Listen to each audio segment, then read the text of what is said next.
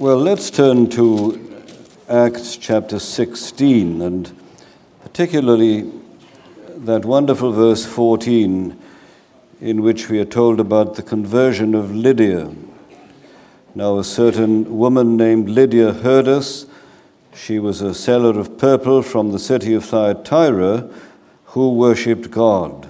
The Lord opened her heart to heed the things spoken by Paul. This was a very important occasion. It was an important occasion for us today because the gospel of Jesus Christ was brought to Europe for the first time. And this was the first person to be converted in Europe. It was the first visit that Paul, it seemed, had made to Europe. He came as a result of a vision, and he and his fellow apostles and comrades, they came to an agreement together that uh, they should move into Macedonia. And so they did and made their way to Philippi, chief city of that area. Macedonia was a Roman colony, so Philippi was part of the Roman Empire. Seems that there was no synagogue in the city, but women did meet outside the city, but a mile outside the city, to pray. It was called a place of prayer. They were devout women, they were not yet Christians, it seems, but they were God fearing people. And as Paul spoke to them, this happened to Lydia. The Lord opened her heart. Now, it's important, as I say, because it was the first convert in Europe under the ministry of Paul. And if you think of the immense historical significance of Europe to the world, then you will realize just how important this moment was. Politically, economically, socially, intellectually, and in many other ways, Europe has had a tremendous effect upon the rest of the world. I know we live in the Western world and we tend to think in a Western way, but nevertheless, that would be true. It would certainly be true of the progress of the gospel throughout the whole world, largely from within Europe. So, this is where it all began. And that's why we're here this morning. And then it was a woman who was the first convert. I think that's important, it's significant. If you think of the importance of women in the ministry of our Lord and in the life of the early church, you will understand why I say that. It was the women who were the first witnesses of the resurrection. In the early church, they had a great influence. People like Dorcas, people like uh, Priscilla, and others. And in subsequent centuries, women have had a rich and important ministry in the life of the church and in the witness of the church. Think of some of the hymns that we sing. Many of these devotional hymns, experimental hymns, were written by women Charlotte Elliott, Frances Ridley Havergal, and uh, Letitia Waring, among many others, and Margaret Clarkson in our own uh, centuries. So, women have had a very important role in the life of the church, and they still do. The Lord gave the word, we are told, and great was the company of those who proclaimed it.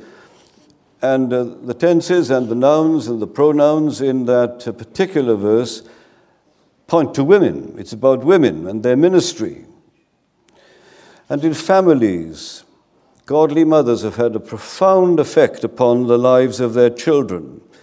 Christian nannies in the 19th century were responsible, under the blessing of God, for the conversion of over 100 children who then became members of the aristocracy. Grandmothers have a profound opportunity to help their grandchildren and even their great grandchildren. So women have been greatly used by God, and it's interesting and important that Lydia, the first convert, was a woman. We read here about the way God orders events, what we call his providence he ordered it so that uh, Paul found himself in Philippi. He had no intention of going there. If you followed the reading earlier on, you will have noticed that Paul had said to Barnabas after the Council of Jerusalem, Let's go back and visit our brothers in every city where we've already preached the word and to see how they are. That was Paul's intention. He and Barnabas to do it together, but they had this profound disagreement, a sharp contention about whether to take John Mark with them. And Paul wouldn't have John Mark with them, but Barnabas took him, and so you had two missionary teams that were formed out of this contention. It's a wonderful illustration of the way God can overrule sometimes our mistakes, sometimes our disagreements, for the good of his people and the cause of the kingdom. So, Paul and Silas and Timothy, they traveled, they traveled to those Christians in Syria and Cilicia who had already received the word of God. They were encouraging and strengthening them. And they wanted to go to Asia Minor, but were forbidden.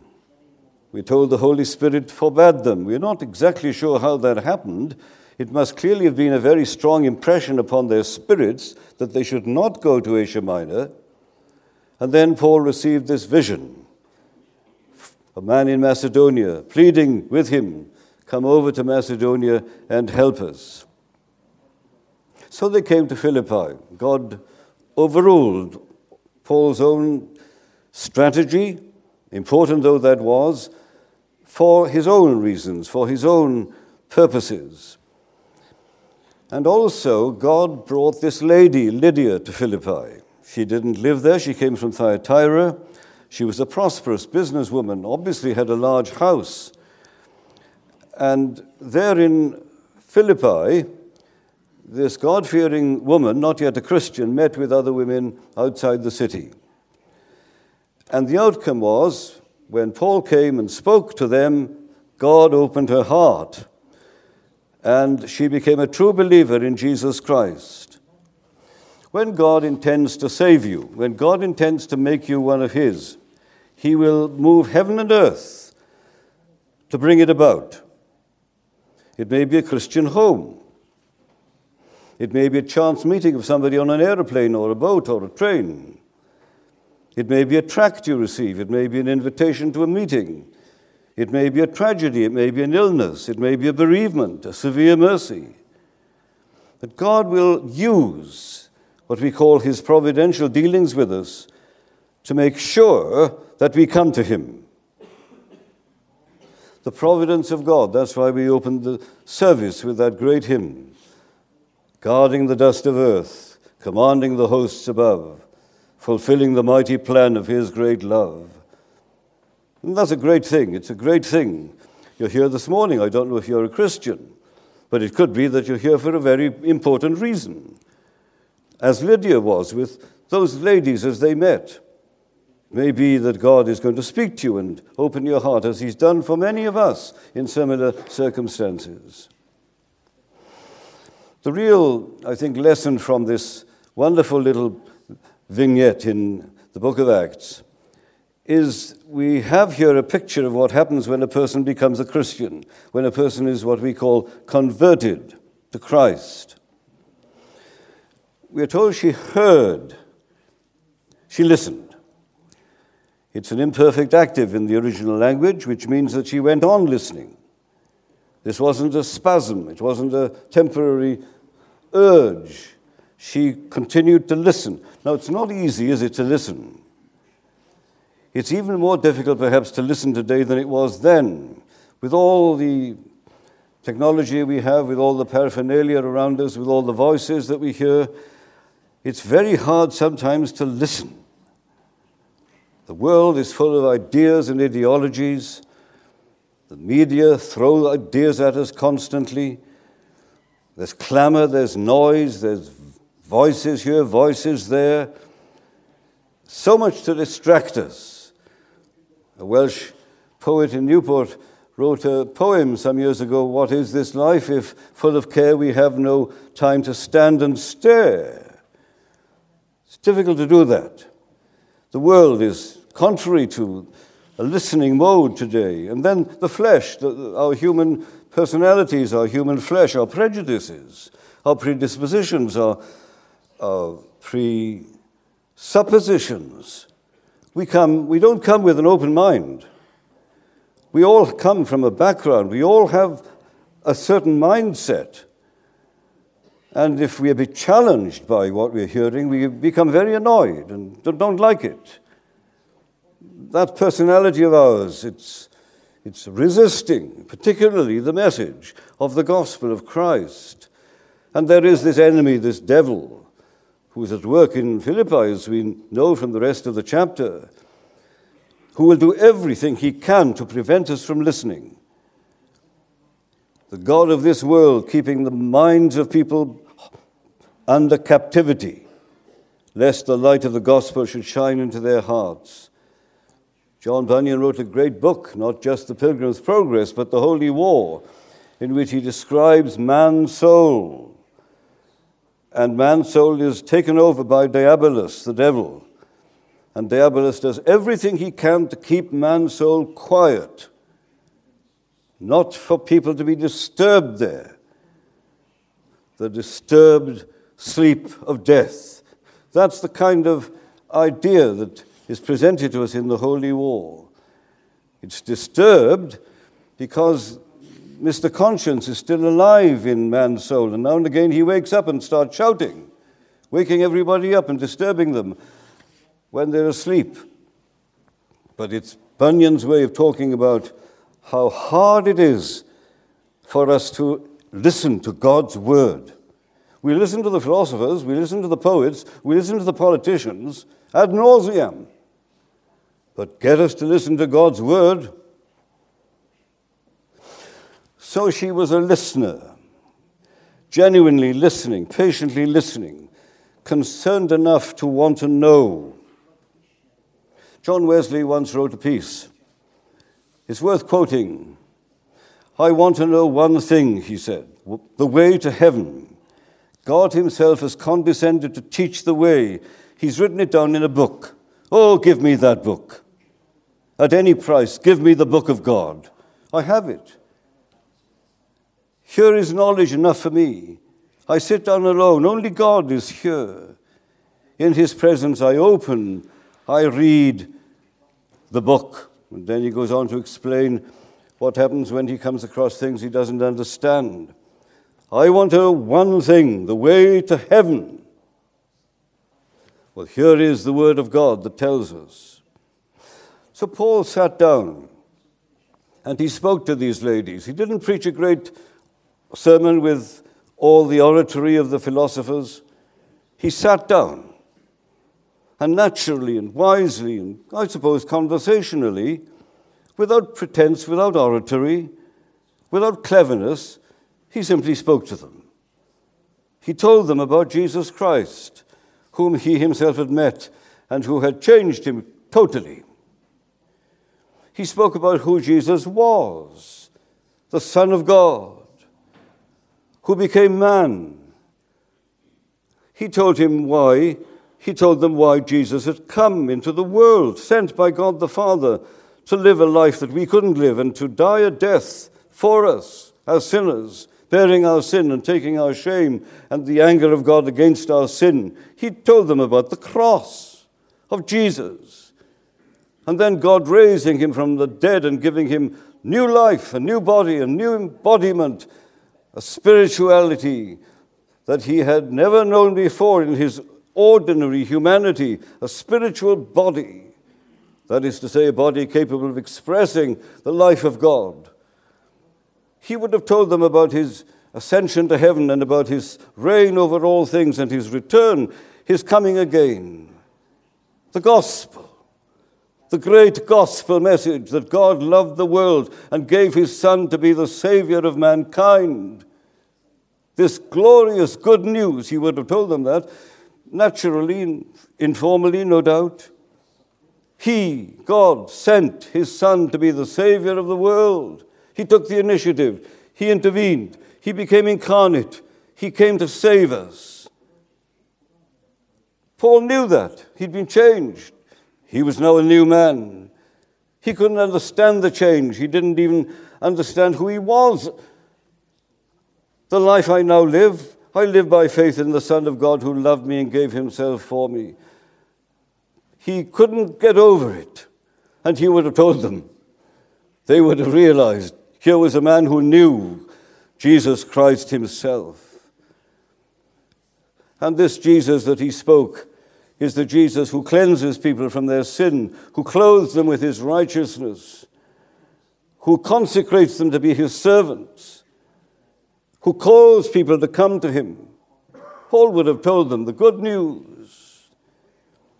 I'm reminded of that Indian chief who one night received a visit from a Moravian missionary.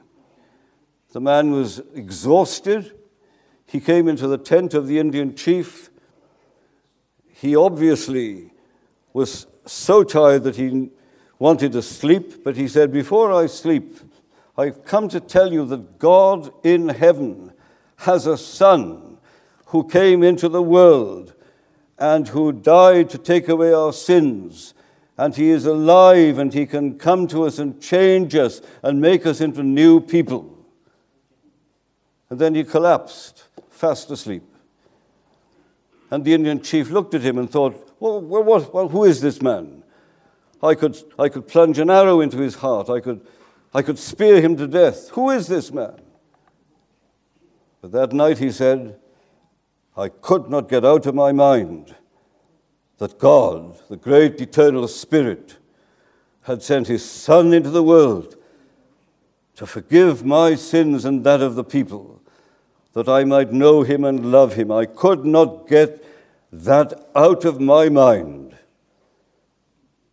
And he was the first person in his tribe to become a Christian.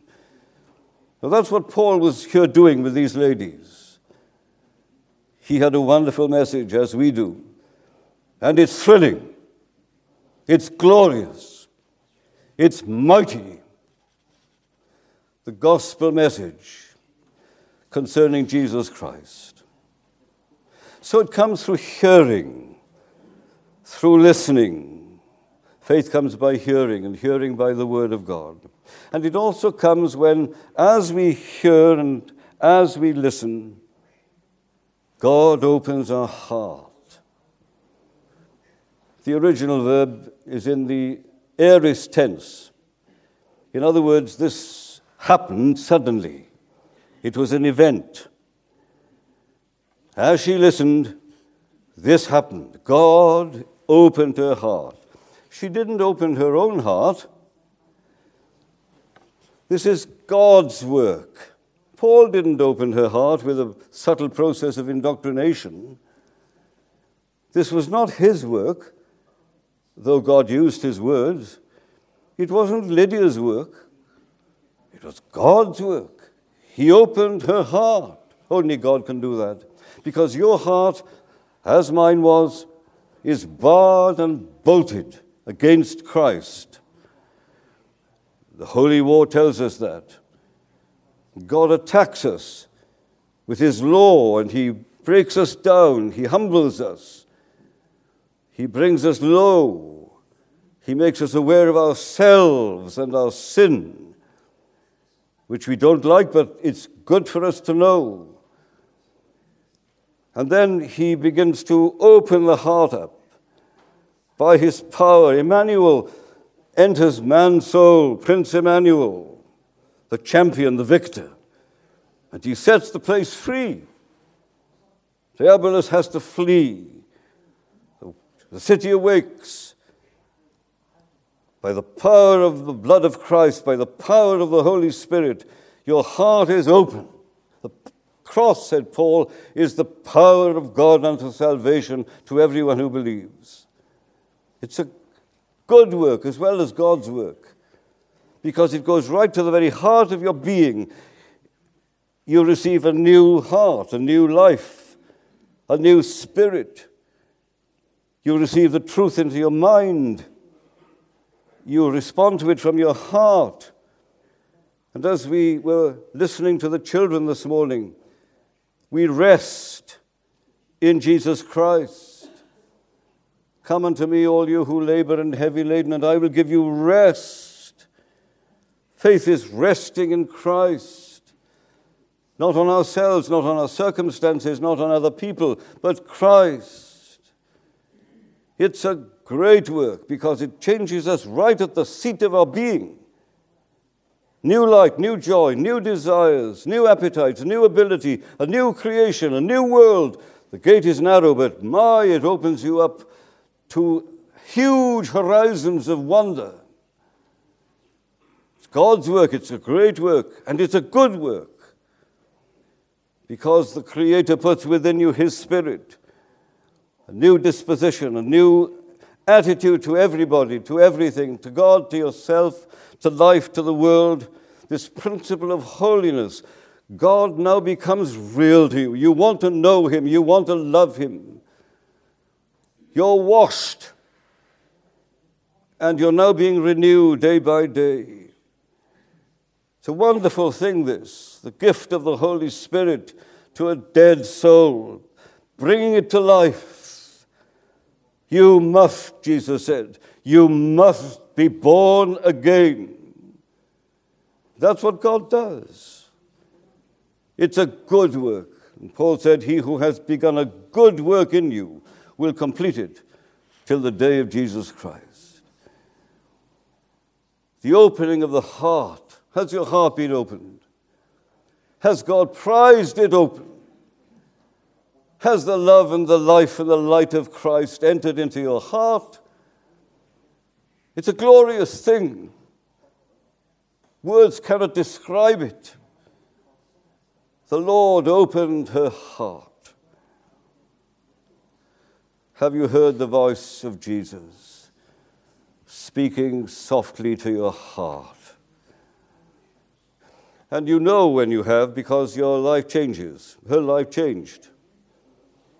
She not only heard, but she heeded. Did you notice that? She heeded. She took action. She obeyed. She responded. She now had an appetite for truth. She wanted to know more more light, more love, more knowledge, more of Christ. The opening of her mind and heart and soul to a new world she was baptized. She openly confessed Christ to be her Lord and Savior. In that way, she involved her family, her servants, the household. She had the concern for them. She wanted them to know. They were all baptized. She cared for the apostles. She opened up her home to them not simply saying, I'd like you to come and stay, but she persuaded them. She couldn't have enough of what they wanted to say to her. And so she humbly opened up her home and her life and her heart to them and to others. She was a new creation. This is what happens when you become a Christian. It begins to show, things change, your desires, your language your attitudes, your view of life, the way you listen to people on the media. You now filter it through a new grid.